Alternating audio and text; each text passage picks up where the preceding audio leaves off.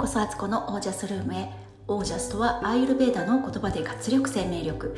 このチャンネルはオージャスにあふれる自分を目指して日々楽しみながら暮らしているアツコがお送りします。皆さんこんばんは。8月30日、えー、と火曜日現在20 22時10分です、えー、昨日とは逆でねもう夜の配信です。昼間にね配信できたりするとあのその日ねなんか気が楽になるんですけど今日はね忙しかったですね。あのー、まあ、先日からちょこちょこ言ってるみたいにね新しい仕事を覚えていて、まあ、その仕事が結構佳境に入ってていやまたね新しこう頭の中を新しい情報を入れてそれをね整理してで理解して自分なりのこう把握したものこう理解したものでもって、えー、作業をしていくみたいな感じなので、えーと、本当にねなんかこうねやっぱりね時間がかかるんですよね。まあ、若い頃だったらやっぱり柔軟にもっとできたのかもしれないんですけどあの本当にね、えー、年齢に抗うことはできないのででも今できることのベストを尽くそうと思ってやっているわけです。で、えー、学びながら思っていることがやっぱなんかねこう新しいことを学んだり今までにない習慣をつける、まあ、自分の中でねその部分を開拓するっていう時にはとってもねあの素直さって大事だなとつくづく思います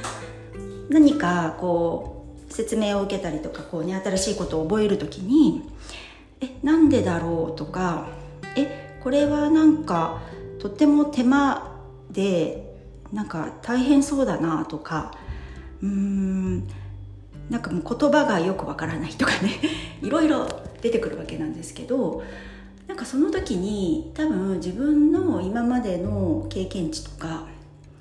えー、価値観とかそういうものでそれを受け取ろうとすると苦しくなっていくんですよね多分自分がね。でもっとこっちのやり方がいいんじゃないかとかえー、そんなのちょっと受け入れられないとかって例えばあったとしたらなんかねそっからね進めなくなっちゃうだけなんですよね。なんか新しいものを覚える時っていうのはとりあえずそのやり方をもう型を習うこれこそなんか茶道とか華道とかなんか武道とかねなんとか道って最初はあの死の語の言わずに型を習うじゃないですか。私も昔ね茶道と華道はやってたので分かるんですよ。それもね小学校低学年かな。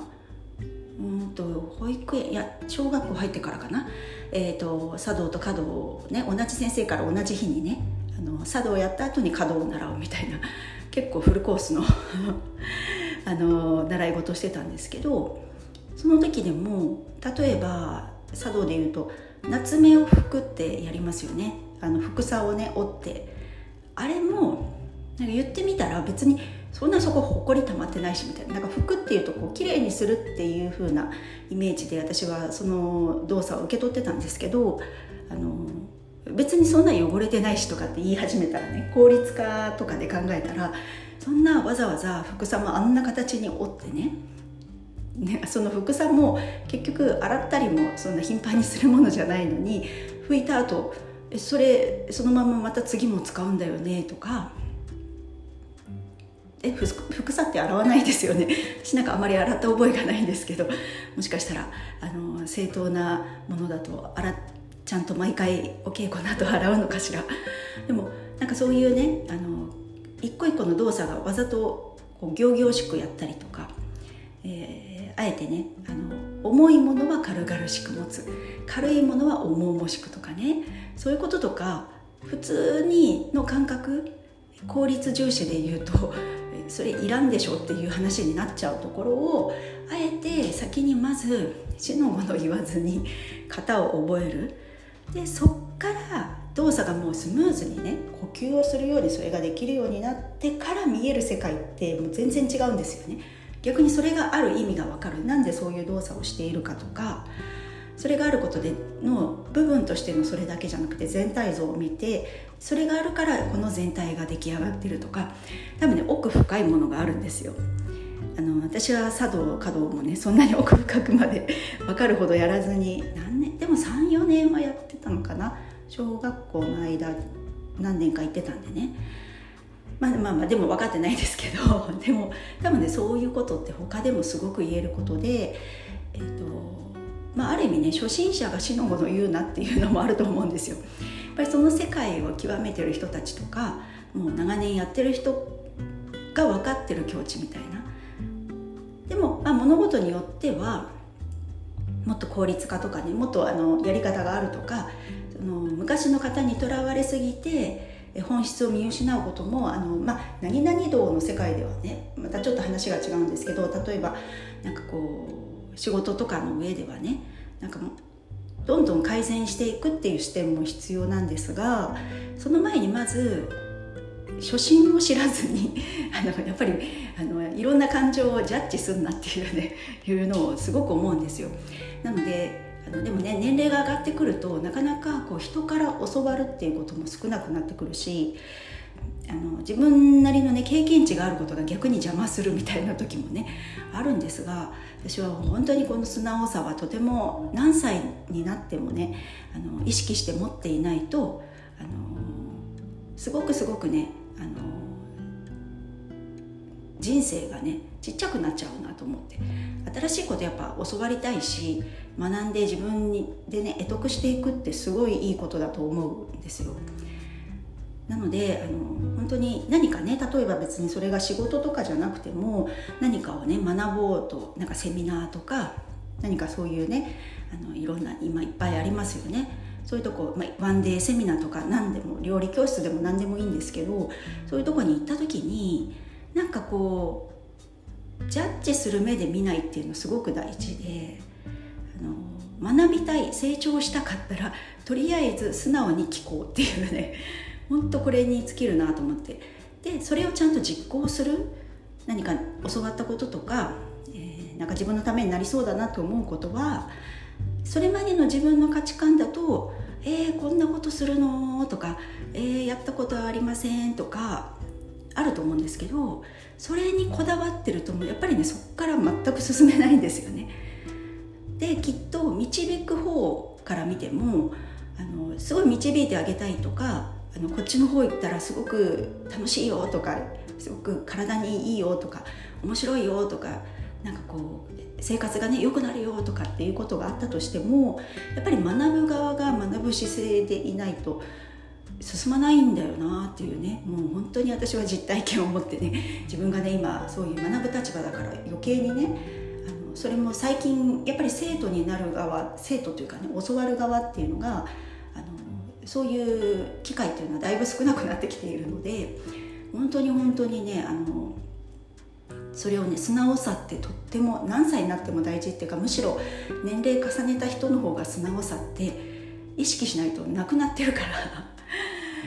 だからあの大事だなっていうのを思ってね本当にあの素直に生きたいなっていうふうにつくづく思っております。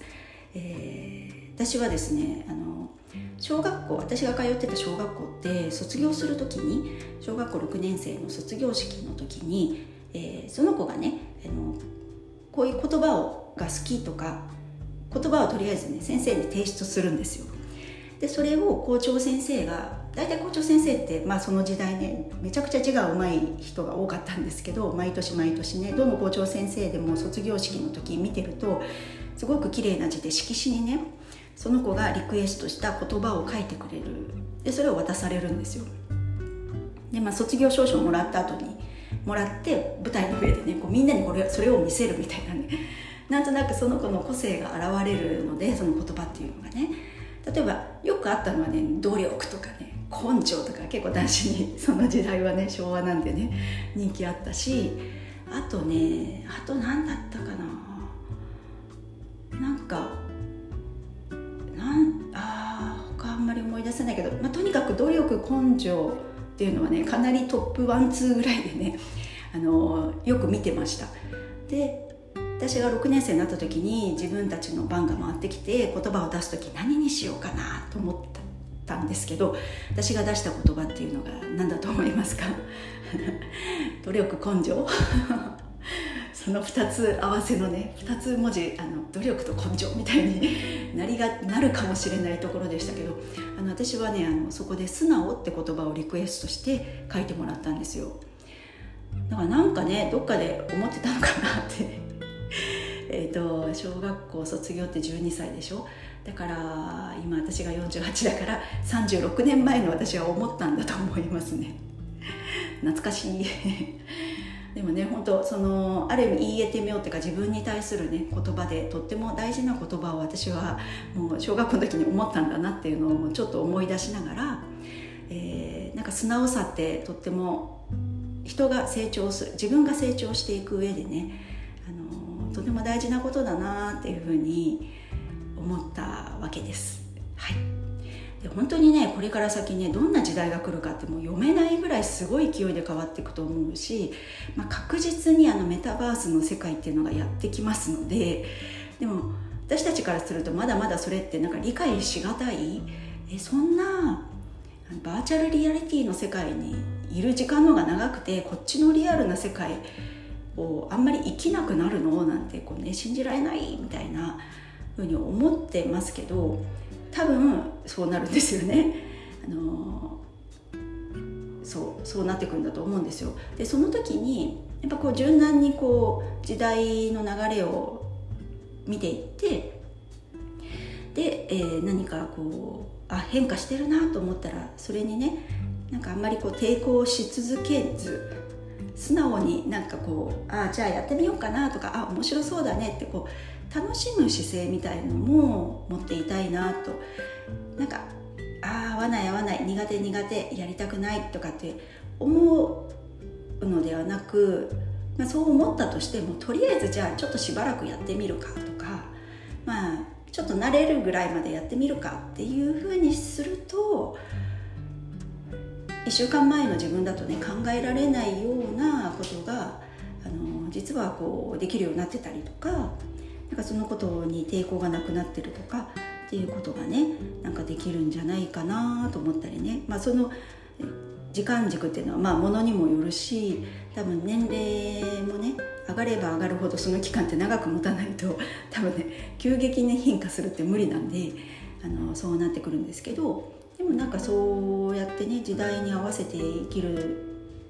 で自分を成長させていくっていうのはねすごくあの自分は多分生きやすいだろうしあの楽しいんじゃないかなって単純にね 思うのでなんか素直さを大事にね、えー、生きていきたいなと思った今日でした。はいということで今日はこの辺で、えー、あそうちょっとね宣伝になるんですけど私あのもう一つラジオをやっておりましてそれがあのスタンド FM っていうあの国内のアプリこのポッドキャストってまあ全世界しあの規模なんですけどスタンド FM は本当にあの日本の会社が開発したやつなんですけどそちらそっちのがね実はねこのポッドキャストをねあのやるより前からねやっててでもねあの一時やったりこうこんなふうに毎日更新なんか全然してなくて あのしばらくやらなかったりでまたちょっとやってやめてで結局この、えーと、ポッドキャストを去年ね始めてからはもうこっち一本やりになっちゃってて向こう放置状態だったんですよ。でもひょんなことからここ2ヶ月ぐらいかなあのスタンド FM もたまに更新したりでもだいぶ更新頻度も上がってきたんですけどまあやってるんですよ。そっちはねあの妊娠出産育児とかそういう女性のこと女性性のこととかを話最初はねそういうつもりで立ち上げててチャンネル名もそんな感じなんですけどあの今はねあの最近自分がね興味あることっていうのを喋ろうと思ってそれはねアラフィフのつぶやき的な話を結構ねあのアラフィフの結構なんだろう体調問題とかね体のこととかねあの体の変化とかねあとまあ主婦あるある的な話とかなんかそんなのを話してるんですよ。でですねあのもし興味あの持っていただけたらね是非そちらもね合わせて聞いてもらえたら嬉しいんですけどそっちはですねあのメンバーシップ制度っていうのも作れて、まあ、月額コミュニティみたいなやつができるんですよで、えーと、前々からなんかあそんなのあるんだなって、まあ、ここのポッドキャストではねそういうのはないんですけどでやってる人たちのを聞いたりとかしててあなかなか面白いなとか。私もいくつあのコミュニティ入ってたりもするんですけどメンバーシップか。あのそれでねちょっとね9月から私もメンバーシップを始めようと思っています。すごい前置き長かったですよね。ここの話に来るまで長いっていうのっていう感じで。今ねちょっとねドアの外に家族がいたんでね あんまりなんかねこうハキハキ喋れずこう回りくどく喋ってしまいましたけど。えっ、ー、とそうそれでメンバーシップをまだちょっとねあの解説してないんであのすぐにご案内はできないんですけどそちらでねやろうと思ってるんですよ。で、えーと、どういうテーマでやろうかと思っているかというとあのビジネスですね。あの自分起業起業するとかあの自分のねサービスを持つとかコミュニティを持つとか、まあ、この今の時代ねこうどうやって、えーと、自分の柱をねこう立てながらいくつも立てながらあの楽しく仕事をしていくか。でそれも主婦とかアラフィフとかねこの世代でねあの今までだとやっぱりなんか考えられない働き方だと思うんですけどで若い人たちがね IT 関係はねもうなんかまあ、やっぱり私たちより下の世代の方が強いしデジタルネイティブの世代には本当かなわなかったりするんですけどそんな中でもねアラフィフ女性でもねなんか楽しくあのちゃんとあの収益も上げながらやっていけたらと思っているので、まあ、例えばその自分が今私自身がやっていることとかの裏話じゃないですけど、まあ、こうやってあのやってみましたとかツイッターとかねインスタとかブログとかね、あのこんな風にして、あの投稿してみましたとかでなんかこういう風にするとこういう傾向があるとかって聞いてやってみやってみましたけどこんな感じでしたとかね例えば。あとは Kindle 出版もちょっとねしようと思っていてそのこととかもあのプロセスをねお話しできたら楽しいかななんて思ったりしてね。そういうメンバーシップでねちょっと内輪的な話っていうんですか？そういうのができる場を持てたらねあの特にそういう活動されてる人同士とねつながれたらすごく嬉しいなと思っていてやっぱりねすごい孤独なのでねこう起業をするフリーランスでやっていくとかあの自分ビジネスっていう世界はそんな仲間たちとねあの励まし合っていけたらなって情報交換もできたらなって思ってるのでそんなねメンバーシップサイトをねちょっとね作ろうかなと思っているのであの今やそういうことをやってる方ももちろんだしあのこれからやってみようかなとか全く興味ないし知らない世界なんだけど逆に知らないからちょっと知ってみたいとか思う方はいらしてくださったらとっても嬉しいです。でまたねあのいつから始めるとか細かいこととかあの実際そちらのねリンクができたらあのこちらのポッドキャストでもね紹介したいと思いますのでどうぞよろしくお願いします。はい。それでは今日はこの辺で皆さんの暮らしは自ら光り輝いてオージャスにあふれたものです。オージャス。素直に生きよう。